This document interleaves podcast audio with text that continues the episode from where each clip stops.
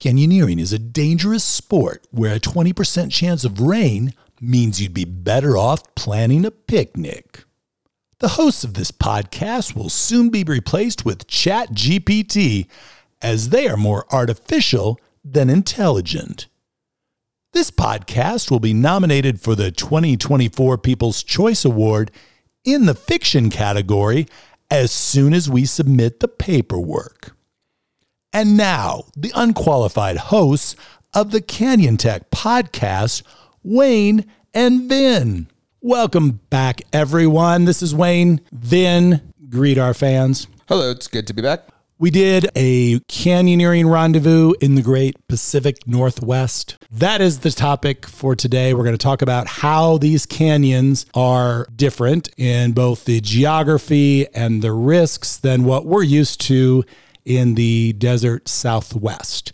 So, give us a couple of thoughts, Vin, on how they're different, and then we'll get into the details. Well, I guess the first thing is that sure is a lot of water in the Pacific Northwest, especially I think we were in like the Rainier area. And so it was it was a lot of fun.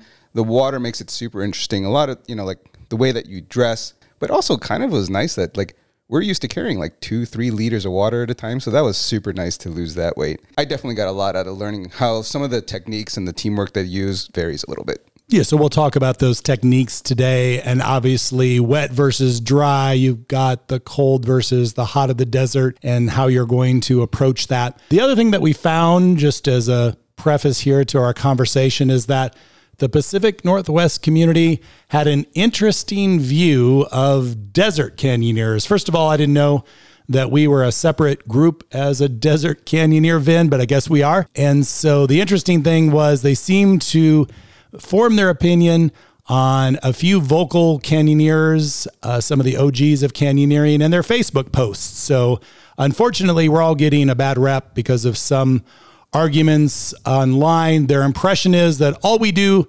in the desert is argue about techniques and we have bolting wars, um, which in our experience is not the case, but I can see how folks who are a bit outside of that could get that impression. But I will say, in the positive for the Pacific Northwest community, they seemed very intent on developing promoting, educating best practices for rigging, things like decontamination between canyons, which we'll talk about the reasons, and then just making sure that there is very good canyon design in the way that they bolt and those types of things that we'll talk about as well. So, overall, a great rendezvous, very well organized. Amazing community of people up in the Pacific Northwest, and we very much enjoyed our time there. I'm going to start with one thing and that is there is a terminology difference. So there's canyoning, which will often refer to wet canyons versus canyoneering, which often refers to dry canyons. Ugh, nobody cares, Wayne. That's true. So we'll continue just to say canyoneering. That's what we're used to. It'll be an all encompassing term for today. Let's jump into some of the canyon differences. Obviously, the canyons are wet, water was flowing the entire way. Most of the time, the approaches were short, so we jumped right into it. And the water was cold. You'd have earlier in the season some snow runoff, and it's just higher elevation. So you got to worry about the cold. How do we handle that, Vin? I think you're going to be talking about neoprene. Um, and then for me, I thought it was a big advantage to be able to do that in layers. So I, in general, I was running between three and five mils of neoprene and then had the ability to kind of remove a couple of millimeters or add them as needed. Now you'll remember that I think when we were prepping for the Pacific Northwest at one point that they were saying that they were running up to like 10 mils sometime, which seems crazy, but having been in there, I think it is kind of interesting over time. You might be comfortable, but at first, but then as you start staying still, like the cold kind of is additive, right? Like it adds up. There was a lot more swimmers. This specifically for the cold aspect, it was the fact that the water is moving, right? So I think that, you know, like by design, the wetsuits hold the water near you so that it gets warm. But now, like when you're in a waterfall, like all that, you're just constantly getting flushed by this near ice cold water. And that was pretty interesting. Yeah, we did sh- relatively short canyons, and uh, I did get cold each day, at least a little bit along the way. The other thing that was interesting was how slippery it was in the stream. So each of the canyons we did on the different days had different moss or algae in the water. Some was more slipperier than others. Some you couldn't even tell what was going to be slippery and what was going to be nice and grippy for your shoes. And so it made walking in and around the streams really unpredictable and dangerous. The takeaway that I had was everybody falls. The people, at first, I thought I was just clumsy because I came from the desert. I wasn't used to walking in the streams. But at some point, I would see everybody fall, slip. So it was just a matter of how quickly you were able to do it, how gracefully you were able to do it without hurting yourself. What's the other thing that makes that important then as we're walking through slippery rocks and water, Vin? The amount of protection you're wearing, right? Like I think here in the desert, a lot of times, if we're on a long stretch, I'll take off my helmet and stuff like that. But I think if I was going back to the Pacific Northwest, not only would I recommend wearing a helmet, but I might start adding extra gear like knee pads and elbow, you know, elbow guards. So, as we get into the rigging techniques, there are some differences that we saw in the anchors. So, a lot of times there is no webbing or chains linking the anchors. Tell me a little bit, Vin, about the logic there and why that's the case, as opposed to in the desert Southwest, we almost always have webbing or chains that are left behind on all of our anchors that are bolted anyway. Right. I think that's exactly what we're used. Is going to be probably two bolts connected somehow, either with webbing or with chain, and that's not the case in the Pacific Northwest. Um, and why they do it, I thought was super interesting. Since we're in the water flow, as the water flow sometimes floods and gets to higher levels, that constant movement is either bringing down debris or the water itself is kind of moving chains around, and that can cause damage to the integrity of the bolt. They're going to look a little bit differently in how they place it. And so we're going to place it for, you know, the strength of the rock and how the start is going to act. And I think when you're placing in the Pacific Northwest, you're paying more attention to one, making sure that it's out of the water flow you don't connect them so that there's nothing loose to be able to caught on.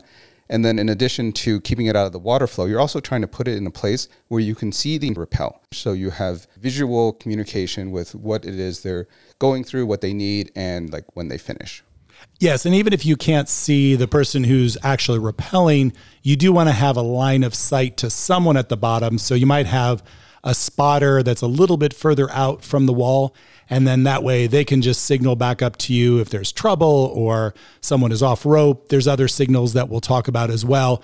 But being able to see those hand signals, the person who goes down first may tell you to take the rope up or down a little bit. And as I said, help keep watch over other rappellers that are going down on your team. The other thing that means is a lot of times the anchors are higher to keep them out of the high water flow and then also closer to the edge.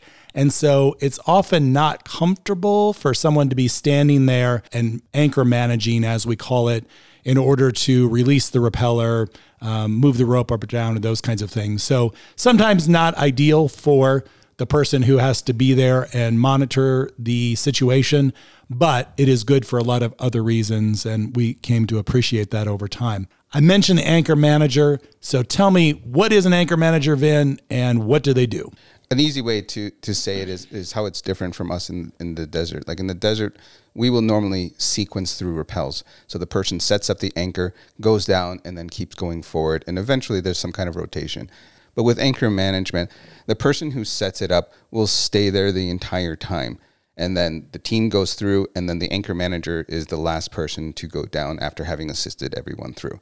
And this does offer a number of benefits. They're going to go up and they're going to set up an anchor and they're going to try and do it in, in serene right? So that's solid equalized redundant and, and, and no extension. And so for an example approach the two unlinked bolts and then connect them with a double length sling and then maybe girth hitch a carabiner at the midpoint or the point of you know the direction of the pull of the rappel to create a master point. Then they would put the rope through and use some kind of releasable system, like the, like a figure eight block, uh, like a, an EMO, depending on the situation, or a Munter mule overhand. And then they're going to set the rope length. They can do their best guess at first, and then the person that goes down will modify it in addition, so that now the persons are the people are going down, the anchor manager is always there. But the nice thing too is that he's the one who set it up. He knows the system that he designed and you know theoretically why he designed it. So he is probably best qualified at that time to effectuate a quick release and solve the problems.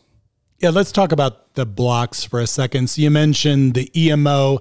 So you're taking a figure eight descender, not to be confused with a figure eight knot. So you have your figure eight descender that is set up as a block. So there's a couple of different ways to wrap that. The eight mule overhand is you bring it through a specific way, create a mule, and do an overhand. So conceptually, it's like the MMO for the last two pieces to that, but you're but but it is a block that's in the system, and then obviously you would pull off the overhand and pop the mule in order to be able to lower somebody. There's another set of wraps where you come through a couple of times um, that they call a compact secure. There's some debate around whether that slips or not. There's different variants of that that may slip more or less. The downside to the compact secure is that sometimes it is hard to unwrap or you get some pinching in a way that requires you to yank on that figure eight to get it unpinched. So that can be a, a potential struggle. Again, we're talking about water flow and timeliness. And so you want to make sure that you can make that go and go fast. And the other type that we would suggest people look up, my favorite is the Euro 8. So you're going through the figure eight as you normally would if you were descending a canyon with it as your descender. And then if you have like the Petzl Huit, where the smaller hole is still relatively large, you can pull a bite through and another bite and another bite and a bit of a macrame, if you will, and then clip that it becomes a very simple, I guess that would be a series of hitches that you can clip off, and it's easy to see that it's done correctly. And it's easy to pop uh, those bites through each other in order to be able to release somebody. So that's the one I prefer. Then you talked about the MMO, also uh, very standard or releasable as well. It is for purposes of making sure you've got releasable. Those are your two best choices the figure eight block or the MMO. And so that's what you're going to be using. The other thing I would say, Vin, is that that anchor manager has to be aware and confident that that rigging that they did will really release. By that, I mean you have to make sure that you've got with your sling and three beaners and everything else that you've got going on, you're clipped into it. Somebody who walks up is clipped into it. So you've got this mess of equipment that's all over these anchors, you have to make sure that that rappel rope isn't pinching things or the sling itself is not pinching the eight in a way that would prevent you from quickly releasing it and making sure you've got the lower in place because that's why you're standing there. That's why you rigged releasable in the first place. And unlike in the desert, time is of the essence when the rappeller is in water and in trouble. So let's talk a little bit about the water flow and why it changes the way that we're rigging, we're rigging releasable, and how we're approaching the canyon. So the first thing, Vin, is obviously the water levels in these streams will change, and what do we have to pay attention to? the, the water levels changing was kind of different for me. In fact, they would do this thing where we would get to like kind of driving past the canyon, then we would pull over and like, look at part of the canyon. And then they had these reference photos. And these reference photos, you could look at the canyon and then look at the reference photo, and it would tell you like how high the water was. And that changed how difficult the canyon is.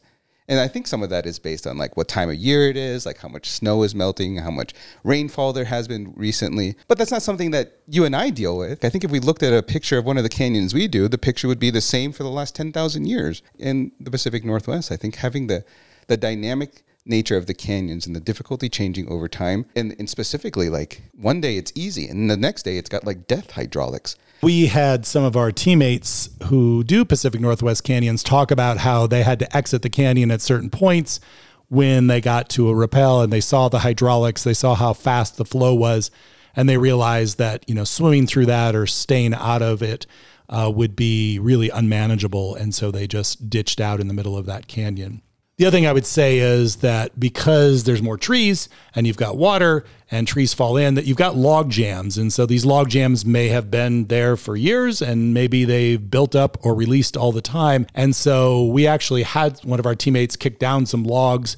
And so it happens. You have to be very careful because, as you said, it's a very dynamic situation when you're adding to or subtracting from those log jams over time.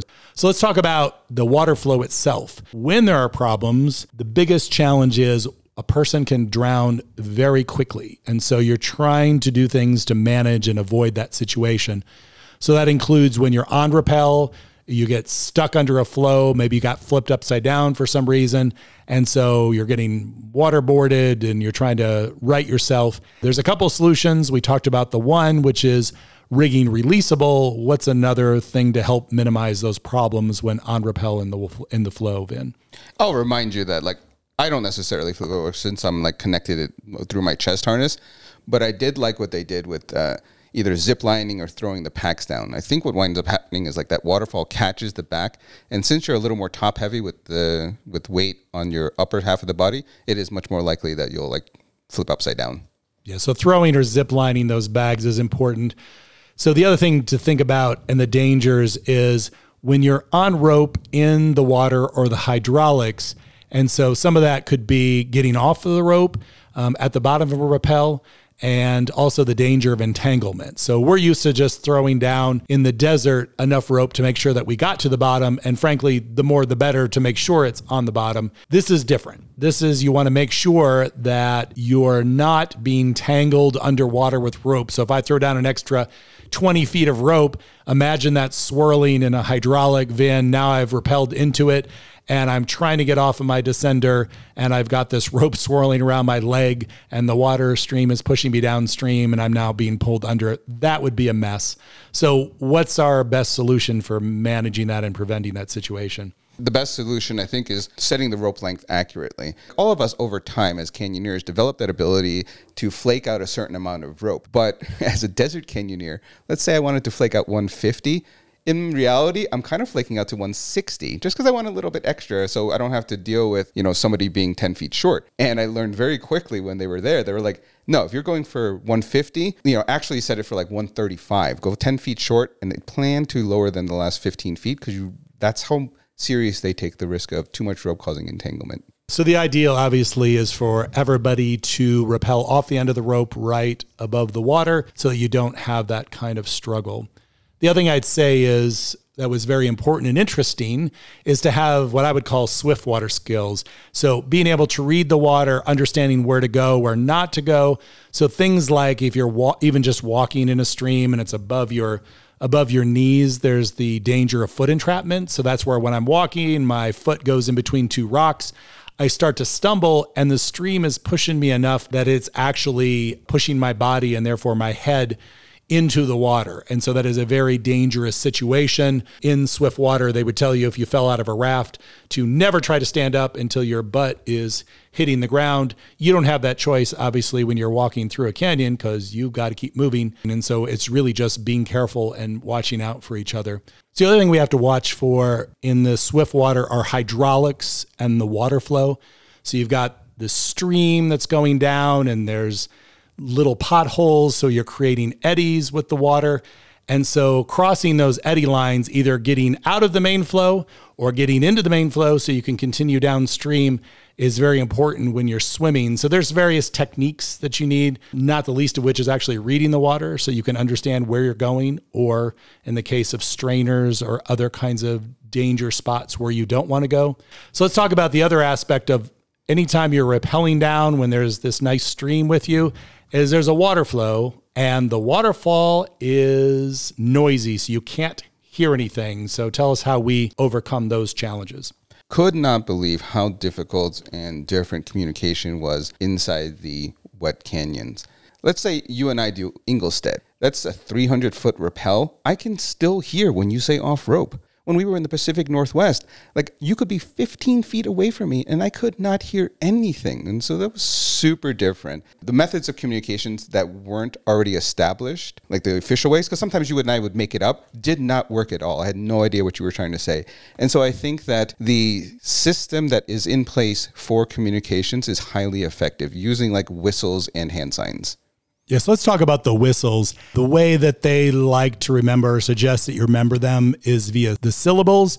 So stop would be one blast, off rope is two blasts, lower rope or give more rope would be three, and then take up some rope is four. So that's what we used when we were at the rendezvous.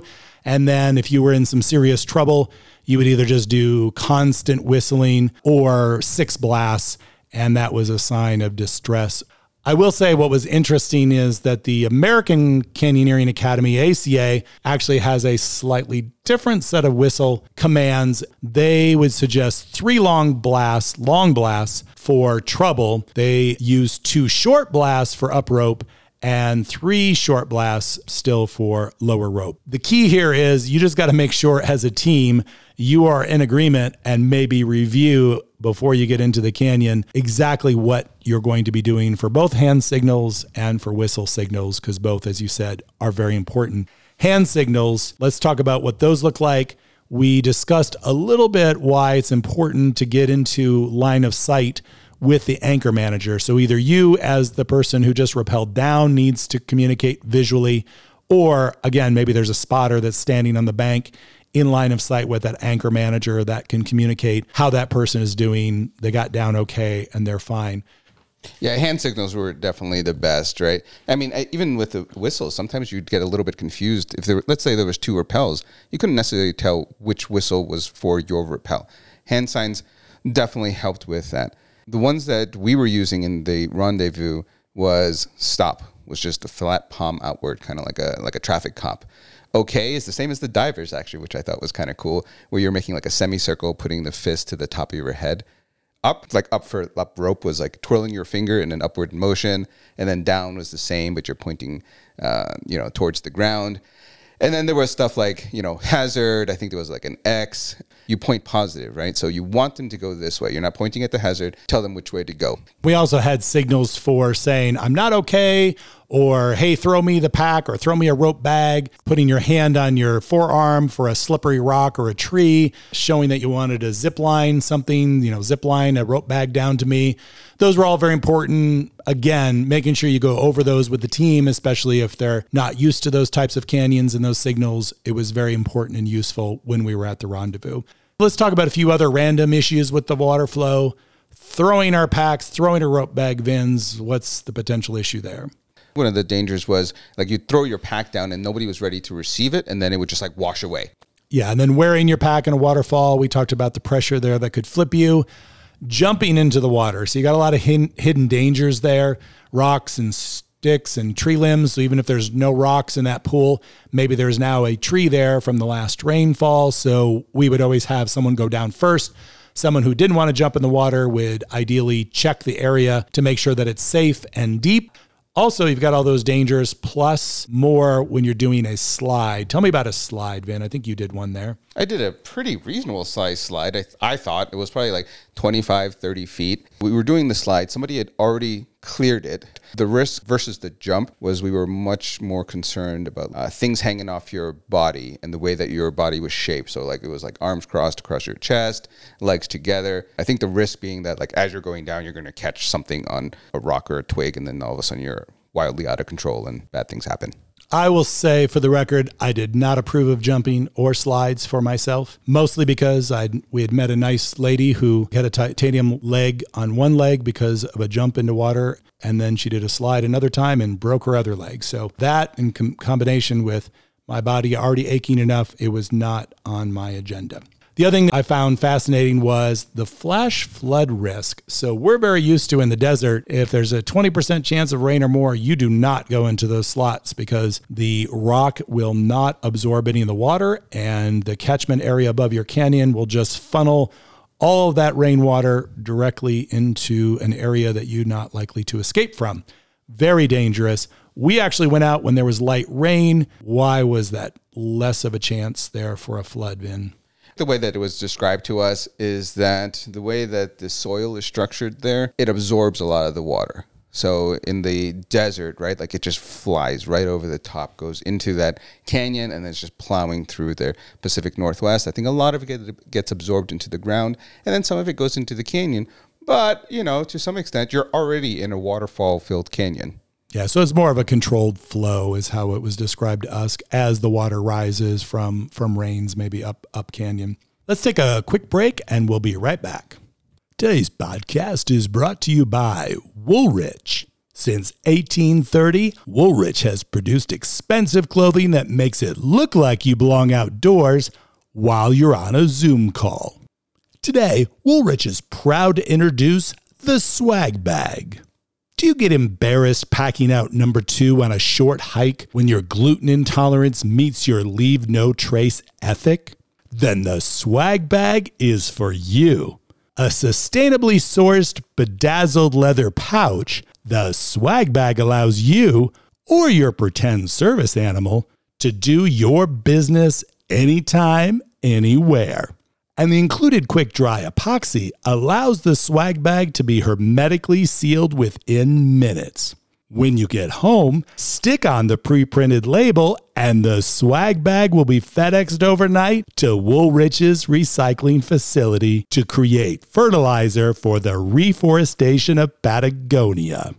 The swag bag has been named the number one way to handle your number two by the Bureau of Land Management and the Boy Scouts of America. Woolrich's swag bag. It's your duty. What do you think of that, Vin? That sounds great. I want one of those. So let's talk about a few equipment considerations that we had. We have this equipment too in the desert, but we don't have it quite as handy. So the two things one is a whistle. We talked about the importance of being able to sing with a whistle, but we had it hanging from our helmet to make sure that it was easily available at all times, especially to signal trouble. What was the other thing? Again, we carry with us, but we had to make sure was on our person. The knife. Like the knife, a lot of times I'll have in my pack. I'm probably going to use it to cut webbing 90% of the time. It is highly unlikely in the desert that I'm going to be in a situation where I am planning to cut the rope that I am on. So having it ready to do that didn't make me super happy, but it made sense when they explained it. Yeah, and sometimes if you're being waterboarded and drowning in a flow, you probably want to take the fall into a nice water pool as opposed to drowning. We saw a lot of people carrying a Grivel Vlad. So that's a carabiner with a built in rigging plate. The reasons were good. There was a lot to attach. We talked about how they do their anchors. Putting that all into one or two small anchor points tend to be a kind of a pile. And so having that rigging plate allowed people to come up and clip into something very nicely and keep it separate from everything else. So if you have someone rappelling down, the anchor manager's clipped in because it's close to an edge. You have a next person who's going to rappel coming to clip in. You need to have room for all that and to not interfere with the ability to release the person should they get into trouble. The other is a lot of them had a Croll. Tell me about that. Yeah, I, I, would say almost 90% of them were running a Croll, which is a chest ascender system.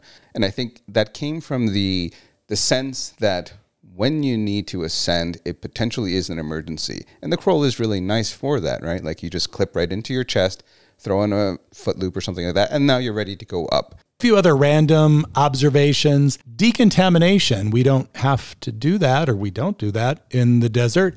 So this was washing off and decontaminating all of our gear, including our wetsuits, our harnesses, our bags, the ropes, etc. And the reason was because I guess there's spores that will get onto your equipment and your clothing, and there's some nasty, ugly algae that can go from one canyon to another if you do not. So they are trying to limit some of the ugliness that's in canyon A, B, and C and trying to keep it out of the more pristine ones. So we were happy to help, and that was an interesting requirement and suggestion for us. So the other thing I noticed, Vin, you did too, is how they a lot of them packed their rope bag was different. I asked a number of times about what was happening here when I was seeing it. So the system that they used was called spaghetti. Well, that's what one person said.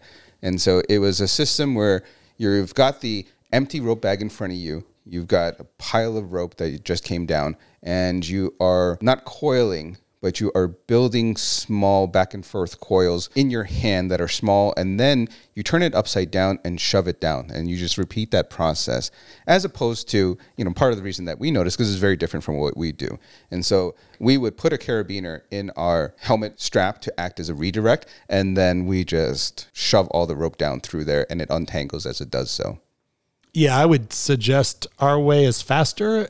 But the only thing I could think of is, you know, putting a carabiner in your chin strap and taking it off and clipping the rope into your waist and doing what we generally do. I guess because they have a lot of smaller 15, 20 foot rappels, maybe it's just not worth the time. And so it's doing that stuffing from one hand to another is quick because you're not having to waste time on maybe 40 feet of rope. Other thing you wanted to talk about, Vin, is their sense of community and the teamwork in the canyon, what that looked like compared to what we're used to. One of the things I noticed was how they approached the aspect of teamwork. Both communities obviously use teamwork. And at the same time, everyone is responsible for their individual safety and the things that they bring. But there were differences, you know, like we talked about sequencing in the desert. Everyone's going to, you know, it, it's very highly likely for us to go to the rappel, throw down the rope, rappel down and then keep moving forward.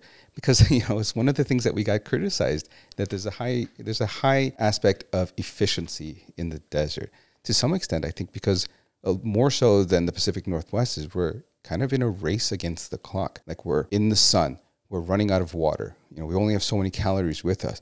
Whereas the pacific northwest was significantly more idyllic in the climate but significantly more dangerous in the rappels themselves and so like the aspects of like having an anchor manager that is responsible for that rappel the things where you're like combining packs all of these to me speak to a community that is a little bit more focused on certain aspects of like like how do we get through this safely? Let's go through a couple of final thoughts on canyoneering and wet canyons vin. My first one is makes for some amazing pictures, very picturesque, both the canyons themselves and looking like the boss coming down in waterfalls. Beautiful pictures, great for the gram. How about you? It was super fun, right? There's just like child joy being in the water. You're in slides and you're jumping into pools and everything's green around you and you're swimming and throwing things to each other. It was really nice for that side of it. I would say on the negative, it was much more technical, much more stressful than I'm used to going through canyons because it felt like the water was always trying to kill you. Slippery rocks were always trying to break my ankle. And so there was a lot more to pay attention to. So even though it was pretty in a different way than the Red Rock Desert Southwest, I found it to be much more stressful. The last thing I'll close with is thanks to the Pacific Northwest community. I know it's a developing community. They're doing a great job, and we appreciate them hosting this rendezvous. We hope to be at it again next year. And thank you for hosting us, cranky, bolt war fighting desert canyoneers. Thanks, everybody. Talk to you next time.